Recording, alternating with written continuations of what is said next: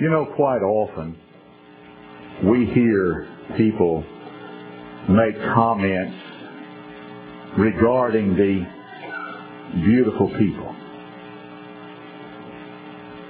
In fact, magazines such as People magazine and Time and others often put out lists of the 50 most beautiful people in the world or the 100 most beautiful people in the world. And I, personally have always questioned the validity of those lists because I've never been included in one of them. But that being said, people are often referring to wealthy people, prominent people, those especially prominent in international society, and they talk about them as being the beautiful people. Wealthy and famous people whose lifestyle is usually expensive, extravagant, and well publicized. The designation is one that has to do with certain affluent people, sometimes certain knowledgeable people, people that are often highly placed in government and society, successful, articulate, attractive, intelligent men and women. The name of Dr. Joyce Brothers is probably familiar to most of us. She was a very popular American psychologist, television personality, and columnist. She wrote a daily newspaper column from 1960 to her death in 2013. In her book that she wrote, Better Than Ever, Dr. Brothers shows that we, you and me, people, are prejudiced toward attractive people. That we consistently judge beautiful people to be more sensitive, more kind, more intelligent, more interesting and sociable and exciting than their less attractive counterparts are. She explained that in a study that she conducted in a school, it, it was a study among kindergarteners and teachers in this school, and she was doing a study regarding the people to whom they were the most attracted. Guess what? The children picked their most, the most attractive of their classmates to be their favorites. And the teachers did the same thing. And the teachers considered the less attractive children more likely to be troublemakers. I read that and thought about my school days and said, well, that explains a lot. But she continues. When we grow up, for both men and women, higher salary levels and greater advancement and a high, higher position in the company. All of those things have a high correlation to how an individual looks no matter how far we think we might have come as individuals, no matter how much we might think we have grown in maturity as a society, all of us have a tendency to judge others based on their appearances. And so that naturally brings a question to our minds, does it not? What is true beauty? In the sight of the God of heaven, who are the beautiful people? It's in that connection that I remember a statement from the pen of Solomon in Ecclesiastes chapter 3 and verse 11. He wrote of God who has made everything beautiful in its time. Of God who has set eternity in their heart. At least in its origin and in its design, God has made everything beautiful. But you know something else? If you turn through the Bible, the Bible also mentions the beautiful people, and it does it often. Sarah, for example, heard her husband Abraham's appraisal of her. Behold now, he said, I know that thou art a fair woman to look upon. That's in Genesis chapter 12 and verse 11. In Genesis 29 and verse 17, we read of Rachel, Jacob's favorite. Rachel was beautiful, and she was well favored. Talking about Joseph, Jacob's favorite son. Genesis 39 and verse 6 says that Joseph was comely and well favored. Of Moses, when he was born, it said the woman conceived and bore a son, and she saw he was a goodly child. And she hid him three months, Exodus chapter 2 and verse 2. Of David, it's said in 1 Samuel 16 and verse 12, now he was ruddy and with all of a beautiful countenance and goodly to look upon. Bathsheba, the woman that David sinned with, was described this way in 2 Samuel 11 and verse 2. It says the woman was very beautiful to look upon. Of Esther we read in Esther chapter 2 and verse 7, And he brought up Hadassah, that is Esther, his uncle's daughter, for she had neither father nor mother. And the maiden was fair and beautiful, and when her father and mother were dead, Mordecai took her for his own daughter. But here's something we need to understand. The Word of God is far more concerned with spiritual beauty than with physical attractiveness. And we find this in passage after passage after passage of Scripture. As an example, we might read David's statement. It's in 1 Chronicles 16, verse 29. Give unto the Lord the glory due to his name. Bring an offering and come before him. Now listen to it. Worship the Lord in the beauty of holiness. Now, I find that expression very appealing. The beauty of holiness. I think we would do well to give that expression time and thought. In the 27th Psalm, David added, added, One thing have I asked of Jehovah that will I seek after, that I may dwell in the house of Jehovah all the days of my life here it is. To behold the beauty of Jehovah and to inquire in his temple. The 90th Psalm is one that is generally attributed to Moses, and there are these words. And let the beauty of the Lord thy God be upon us. And establish thou the work of our hands upon us. Yea, the work of our hands establish thou it. Psalm 90, verse 17. That inner beauty. That inner beauty that God wants you and God wants me to have. That spiritual beauty is referred to in Paul's statement in 2 Corinthians 4 and verse 16. Though our outward man is decaying, yet our inward man is renewed day by day. There are many passages of Scripture that refer to the inner beauty of God, God's people that God appreciates. There are numbers of people whose lives possess the inner beauty, that spiritual beauty that God desires, that God wants us to have. Enoch was a man that lived almost at the dawn of history, and we talked about him a few weeks ago. The Genesis account tells us his age. It tells us he had many sons and daughters. And in Genesis chapter 5 and verse 24, the Bible says, And Enoch walked with God. And he was not, for God took him. What does that suggest? A beautiful, intimate relationship that Enoch had with the God of heaven.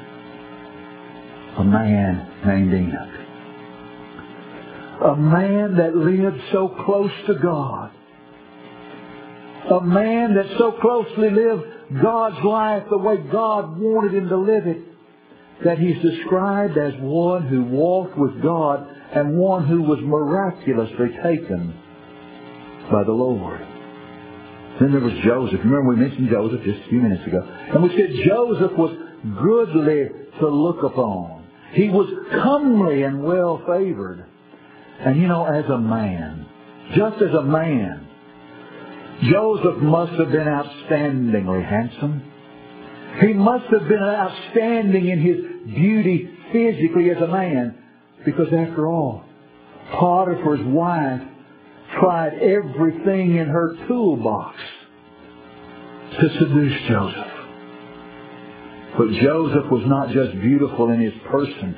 Joseph was beautiful in his countenance. And Joseph was beautiful in his devotion to God. And Joseph was beautiful in his dedication to God because Joseph refused every advance of that woman to the point that he was even put in the prison because of his refusal and because of her false accusations. And then there's that beautiful gleaner we read about in the Old Testament. That precious woman by the name of Ruth. The kind of woman who draws the world to her. The kind of woman who draws the world after her. And she does it by the lasting qualities of her unselfish devotion. She does it by her lowly serviceableness and by her modesty. Ruth is one of those characters that humanity delights in remembering. Men enjoy reading the story of Ruth because it touches them with the mystery and the charm of earthly romantic love. Women delight in reading the story of Ruth because in Ruth you recognize the best and the loveliest example of womanhood to be found in the Scriptures. But there are also examples of beauty that you can find outside the Scriptures. One of those is Martin Luther. Luther was called upon after he had nailed his objections to the Roman Catholic Church to the door.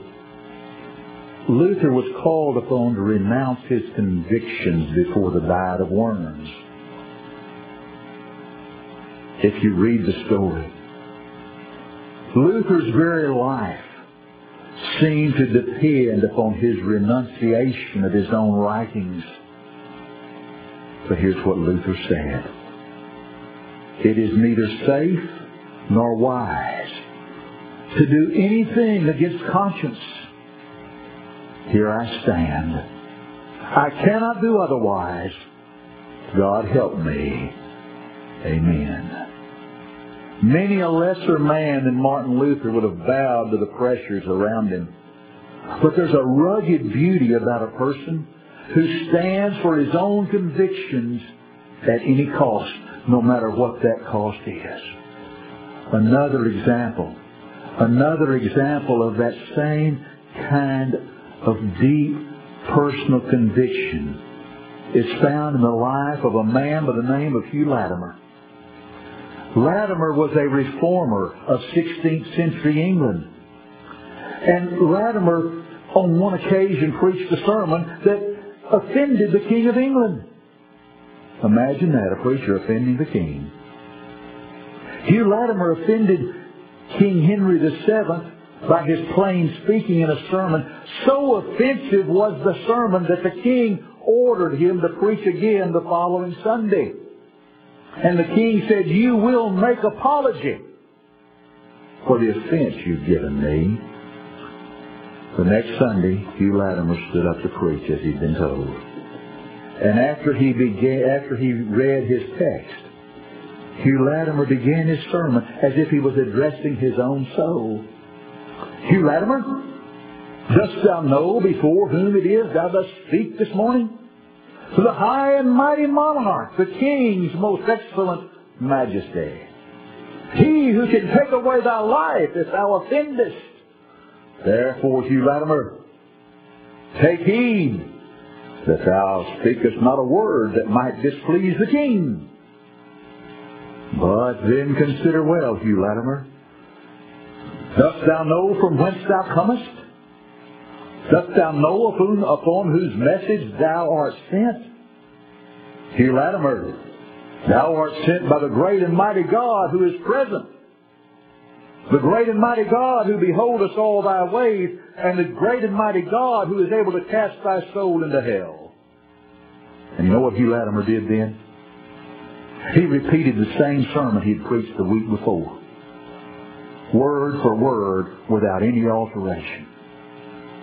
The one that had offended Henry VII. He did that sermon even though he knew the king had already found it to be offensive. At the conclusion, King Henry VII rose up from his seat and embraced Hugh Latimer and said, Blessed be God, I have so honest a servant. Certainly that was a courageous act on the part of Latimer. It indicates something for us. An inner strength of character and conviction that God would say is beautiful. Our deepest concern is for the transformation of sinful men and women, people like me and you, into spiritually beautiful people. The great tragedy of our world in the 21st century. The great tragedy of our world in every age is that after a perfect creation, with all of its beauty and all of its majesty and all of its glory, sin came into this idyllic scene, bringing ugliness and tragedy. Our greatest concern is that we be transformed again to the purity and the beauty and the glory of God's original creation. All of us have probably read at some point of the alchemists of the Dark Ages that tried to take baser metals and transform them into gold. They performed countless experiments, and many of those experiments are somewhat ludicrous to even contemplate. They were trying to change some relatively common and inexpensive metal into valuable gold. And in every case they failed because that kind of a transformation is not possible. But it is possible for a much more significant transformation to take place. The transformation of a sinful man or a sinful woman into the person that God would have them to be. And that, my friends, is the essence of why Jesus Christ came to this earth.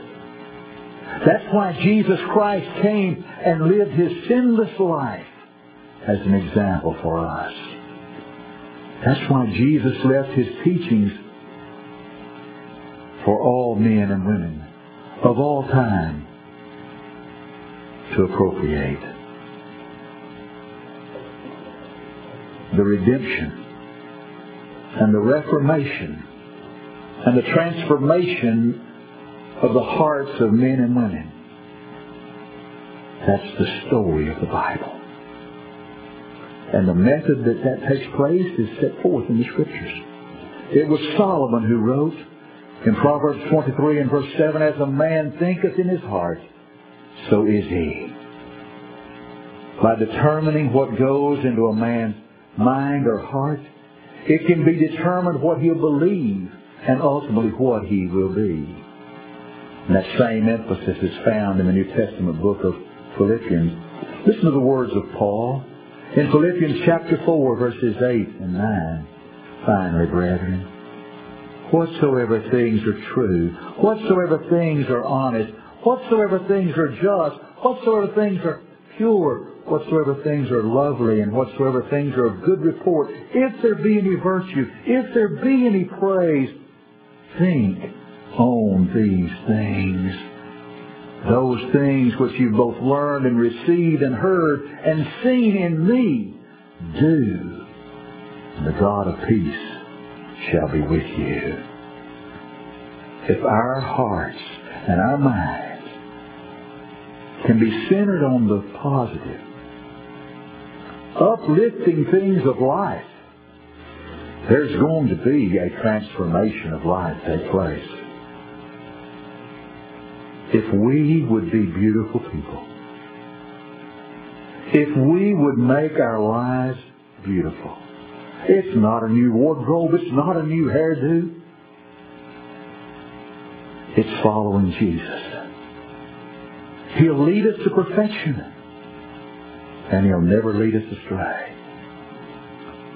What did the song say? Let the beauty of Jesus be seen in me. The beauty of the life of Jesus is assurance for me and for you that if we follow in the steps of Jesus to the very best of our ability, our lives are going to be beautiful too.